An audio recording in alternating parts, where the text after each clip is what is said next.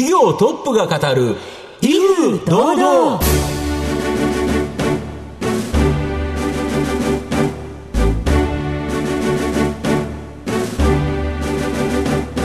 毎度相場の福の神こと藤本信之です。アシスタントの飯村美希ですこの番組は巷で話題の気になる企業トップをお招きして番組の指揮者的役割である財産ネット企業調査部長藤本信之さんが独特のタクトさばきでゲストの人となりを楽しく奏でて紹介していくという企業情報番組です。あ今日はその奏でていただくっていう音楽、うんあら。音楽に関するですね、はい。まあ、企業をご紹介したいというふうに思うのでちょっと飯村さんも期待していただけいやれば。なそうですね。音楽に関するって言ってもいろいろありますもんね、えー一体えーどのような関連なのでしょうか。皆様もどうぞお楽しみに。この番組は情報システムの課題をサブスクリプションサービスで解決するパシフィックネットの提供財産ネットの制作協力でお送りします。企業トップが語る威風堂々。それでは本日のゲストをご紹介します。証券コード7094東証マザーズ上場株式会社ネクストーン代表取締役 CEO 阿南雅浩さんです。阿南さんよろしくお願いします。はい、よろしくお願いしま。すえー株式会社ネクストーン渋谷区の恵比寿駅近くに本社がある作詞家、作曲家や音楽出版社などの著作権者からの委託を受け、音楽著作物の利用の許諾、えー使用料の徴収、分配を行う著作権等管理事業と、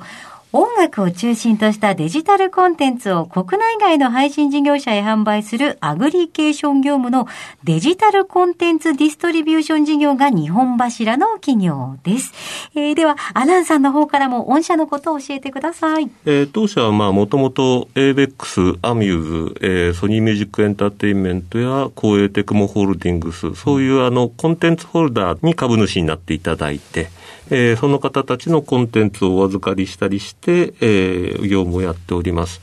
で、基本的にはその楽曲、詩と曲を預かって、えー放送局やレコード会社に許諾するという、まあ、日本音楽著作権協会ジャスラックが今までやっていた業務に加えて、いわゆるコンテンツですね、映像コンテンツや音源を、えー YouTube や Apple Music などのデジタル配信のプラットフォーマーに提供するというデジタルディストリビューション業務というのをやっております。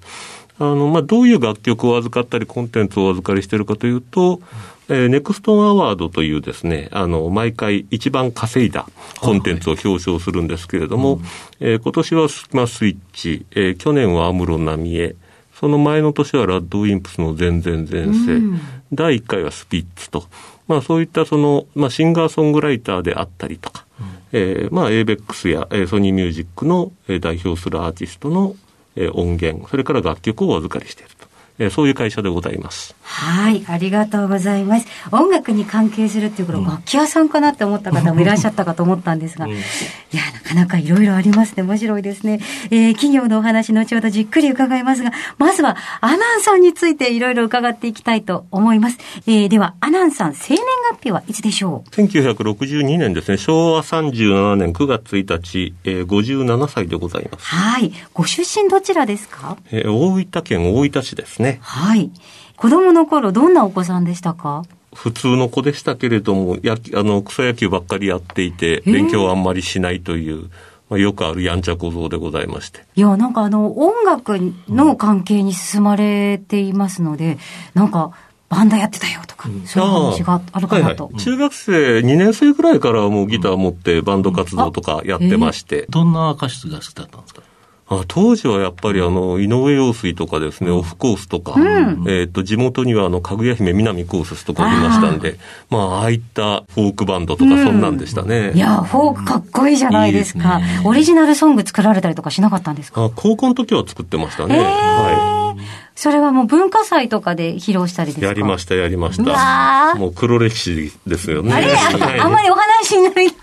どうですか、はい、まあ好きだったんですよね。まあ、なので、まあ就職にも、やっぱり音楽に関われるところっていうところになりましたけれども。それで、あれなんですか、筑波大学で法学部卒業されてるんですよね。そうなんですね。うん、で、まあ法律法律家かなと思いきや、そのソニーミュージック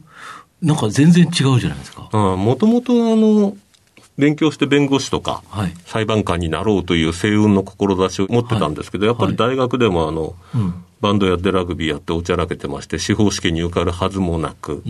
まあ、せっかくあの、法律勉強したし、うん音楽も好きだしっていうことで、まあ、レコード会社の法務部とかがいいんじゃないのっていう、この安直かつ適当な理由で、受けたら受かっちゃった。いやーでもなんか好きなもの両取りじゃないですか、そしたら。そう。ですね。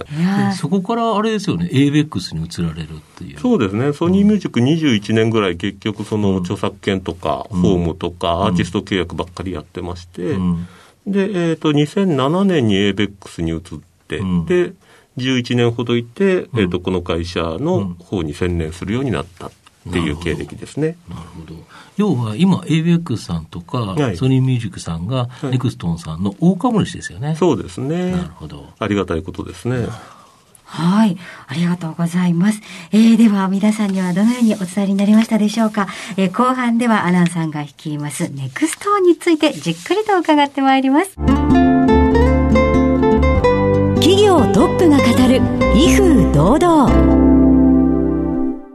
では、後半です。藤本さんのタクトがどうさえ渡るのか、阿南さんとの共演をお楽しみください。まあ、先ほどからちょっと名前出てるんですけど、音楽のやっぱり著作権管理というと、この一般社団法人の日本音楽著作権協会、いわゆるジャスラックと言われてると思うんですけど、ここを思い出す方が多いと思うんですけど、現在、その日本の音楽の著作権管理は、まあ、御社とですね、このジャスラックが二分されてるって、これどういう形になってるんですか？まあ、あの、二分するといったら全くおこがましくて、まあ、我々のシェアっていうのはまだ一桁に過ぎなくて、まあ、これから伸ばしていくっていうことなんですが、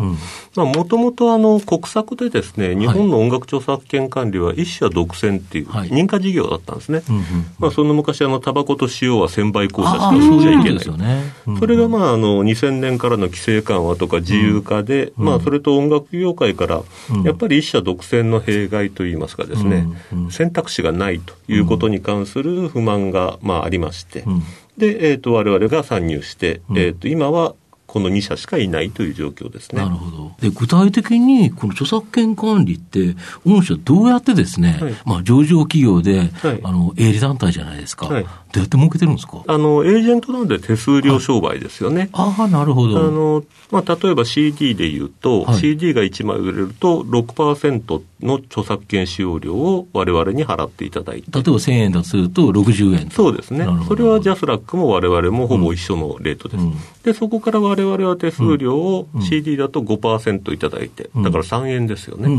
で、えー残りを、えー著作権者に返すという。57円返してあげると。そうですね。はいこれがあれですよね、本当に今 CD の話ですけど、はい例えばこのラジオ日経、この放送局とかも払ってたり、はいねあと、なんか見てる中ではオルゴールもはいはいよくご存知で。そう。あの、早見表っていうのは、料金早見表っていうのを見ると、結構あとダウンロードとか、もういろんなものが本当にかかるということなんですよね。そうですね。あの、大体この市場って1200億ぐらいの市場規模があるんですけど、うんうん一番お支払いいただいてるのは放送局さんで、うん。えー、3 300億ぐらいですね。ああ、そうなんですか。はい。まあ、その次が演奏200何十億って。うん。私が入社した頃は CD とかっていうか、レコード会社が払ってるのが40%ぐらいあったんですけどうんうんうんうん、今は放送が一番のお客様になってますね。ああ、なるほど。テレビとかラジオとかいろそうんな放送ですね。民放連 NHK で300社近くございますからね。まあそうですよね。番組作るのにやっぱり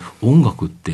欠かせないっていうか、はいやっぱり何らか流れるっていうところありますよね。なんかこの番組でさえ流れてますもんね。そうですね。ジングルにも著作権ありますからね。あの、CD とかを買った場合に、じゃあ何円何パーセントがそうなりますっていうのは想像つくんですけど、今音楽って皆さんあのサブスクで聞いたりとかするじゃないですか。はいあれってどういうふうに計算してるんですか？うんあれも、だから月額980円とかが標準価格帯ですけれども、はい。はいで、それをあの CD の価格と同じようにベースにしてですね、えー何が何回聞かれたかっていう、そのもう何億回のレベルを、あの、ちゃんと分析して、仕分けして、で、分配してるんですね。じゃあもう細かく緻密に計算され、させていく感じなんですねで。すまあ、昔は放送もどんぶり勘定だったんですけど、はいうん年間13週のサンプリングでこれくらいっていうあ。そうですよね。ははいい。今はもう何時何分に何がかかったかまでデジタルで全部把握してますんで、はいまあ、あの、なので参入障壁めちゃくちゃ高いんですよね。い一朝一夕にこの世界には入ってこれないですよね。本社システム化してるんですよね。してます、してます。うん。我々2000年設立なんで、うん。もう最初からもうデジタルを想定してて、うん。実際放送局が全部デジタルになったのって2015年からなんですけど、まあそれを見据えてやってましたので、うんあと、最近はレコードや CD、まあ、ネット配信、ええ。このデジタルコンテンツを国内外の配信事業者へ販売するこのアグリゲーション業務、これどういう業務なんですか、これはですね、まあ先行するジャスラックが詩と曲だけを、うん。えっと、ライセンスをしてお金をもらうっていうことで、まあ後発の我々はそれに太刀打ちするためにはどうすればいいか。うん。で、その楽曲が入っているコンテンツを待ってるんじゃなくて売り込みに行こう。はいはいはい。ということで、はい。えーオリジナル音の CD 音源やオリジナルミュージックビデオをですね、はい。えーいろんなあのところからかき集めて、はい。まとめて YouTube にライセンスするとか、うん。えー Apple Music や Spotify にまとめて許諾すると、うん。でこれをやることによってですね、うんうん。例えばもう Apple Music なんかはちっちゃい事務所さんとか、うん。個人のアーティストさんたちに許諾を求めて条件交渉して、うんで契約書交わしてなんていうことをやってる、やれないわけですよね。うんで、それを全部、ここが、あの、ポストマンになってうん、やってくれれば、うん。手数料払ってでもいいからやってくれっていうビジネスですね。なるほど、そこはプラットフォームになってるという形で。そうですね。うん。まあ、もともとその著作権管理事業っていうのは、ここに来れば何でもライセンスがもらえるよっていうのが商売の基本でございますんで、うん。うん。それを、あの、メロディーと歌詞の世界だけではなくて、うん。コンテンツそのものの世界でもニーズがあるんではないかっていうところで。うんで、そちらの方が手数料が結構高いので、なるほど。こええれがやっぱ大きく収益の柱になってまして、しかも伸びしろの大きいところですよね。そうですよね。はいそうすると、様々なところで音楽を聴くケースがあると、そこに、まあ、御社の預かってる楽曲が使われれば、まあ、チャリンチャリンと入ってくるとそうですねいうことですか。御社の今後の成長を引っ張るもの、改めて教えていただきたいんですが。はい。まあ、一つはその、いい楽曲をたくさん預かるっていうプリミティブなものもありますし、うんあとあの、我々あの演奏権というですね、まあ、コンサートで歌われる、ライブハウスで歌われる。はいっていうような、その人海戦術でアナログで把握しなくちゃいけないところの領域に参入できてないんですね。なので、まあ、コロナショックも受けなかったって受けなかったんですけど。うんこれを、えっ、と、こ、ここが先ほど言った1200億の市場のうちの20%ぐらいを占めていますんで、うんそこに何とかして参入することによって、大きなジャンプボードになるであろうということと、あとは海外の著作権ですね。その、Google とか Spotify とかとは直接契約してるんで、音源とか画源のコンテンツは、もう世界中から徴収できてるんですが、楽曲の著作権に関しては、えー相変わらずジャスラックの独占を許しているというところがありますんで、ん。まあ海外と演奏権って、ここが大きな伸びしろであり課題であるというところですね。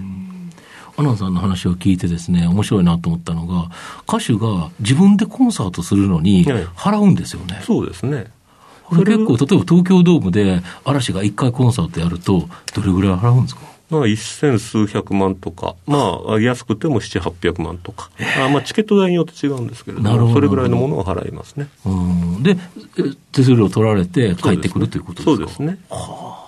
それってもう著作権預かってもらってるっていう手ですけど、もう自分のものでもなくなってしまってる。あおっしゃる通りです。我々はその委託契約なんで、はい。著作権が権利者に残ったまま、その運用エージェントで扱ってるだけですけれども、まあ、ジャスラックさんはもともとその信託譲渡という形で、著作権そのものの譲渡を受けてうん、それを運用して分配するっていう大きな違いがあって、うんまあ、もともとその信託譲渡一本やりっていう契約に対して、うん。まあ、特にシンガーソングライターが不満があって、うん。自分で自分の曲を使って歌って、なんでお金を払うんだっていう、その原始的な不満とかも、ね。まあ、坂本龍一さんはじめ、ん。いろいろありましてですね、うん。まあ、違うメニューを、あの扱ってくれるところが切望されてたわけですね。もうじゃあ音楽業界のニーズに応える形でそうですね、まさにその通りですね。やっぱり演奏家から言うと、自分の曲は自分のものという意識があるから、やっぱり、やっぱ今後御社を選ばれるような方も増えるかもしれないですね。いやそうですね。シンガーソングライターの方の胸の内を考えると本当そうでしょうね。よりだけど生活に音楽が、まあ、じ音楽って本当に重要なものですよね。なんか不要不急って言われるものかもしれないけど、なかったら人生が豊かじゃないですもんね。そうですね。もうあらゆるその映画にしてもゲームにしても、コンエンタメコンテンツと呼ばれてるものに音楽はほぼ全部使われてますんで。そうですよね。はい。そこをだから萎縮させないように柔軟にもっと適切な価格で、ん。であればもっと使おうっていう人たちもいっぱいいると思うんですけれども、高いからやめようとか、面倒くさいから音楽省いちゃおうとか、そういうことがないようにっていうのが我々の社会的な存在意義ですよね。まあ、そういう目的なんで、あの、コンテンツホルダーも利用者もネクストーンに出資していただいて、まあ、とはいえ、あの、一社の色がつくっていうのもあまり、あの、よろしくないのでですね、なので、パブリックカンパニーになろうっていうことで、上場さ既存株主さんの売り出しをしてもらって、それで上場して、みんなの会社だよっていうふうにしたいっていうことです。ではですね、最後ちょっとアナウンサーにお伺いしたいものがございます。はい。あの、あなたの心に残る四字熟語を教えていただきたいんですが。はい。えっ、と、常在戦場ですね。戦場に常にあるという言葉を挙げさせていただきました。はい。まあ、あの、昨今働き方改革とかですね、よく言われて、えー家庭も大事にしなさい。プライベートもって仕事ばっかりじゃダメですよとはいうものの、やっぱりあの、役員の立場、あるいは社長の立場にいるものというのは、常に戦場にあるという心構えで、油断しないように、株主様や従業員様に迷惑をかけないようにですね、えー不埒な行動は慎むようにという意味でもありますし、常に戦い、ファイティングポーズを取っておこうというところで、常在戦場を挙げさせていただきました。えー、様々お話しいただきましてありがとうございました。本日のゲストは、証券コード7094東証マザーズ上場、株式会社ネクストーン代表取締役 CEO、阿南正弘さんでした。阿南さん、ありがとうございました。ありがとうございましたどうもありがとうございました。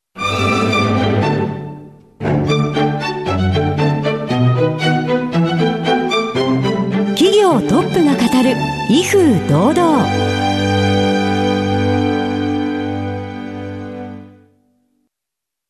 IT の活用と働き方改革導入は企業の生命線。東証2部証券コード3021パシフィックネットはノート PC、SIM の調達からコミュニケーションツールの設定まで企業のテレワーク導入をサブスクリプション型サービスでサポートする信頼のパートナーです。取引実績1万社を超える IT サービス企業。東証2部証券コード3021パシフィックネットにご注目ください。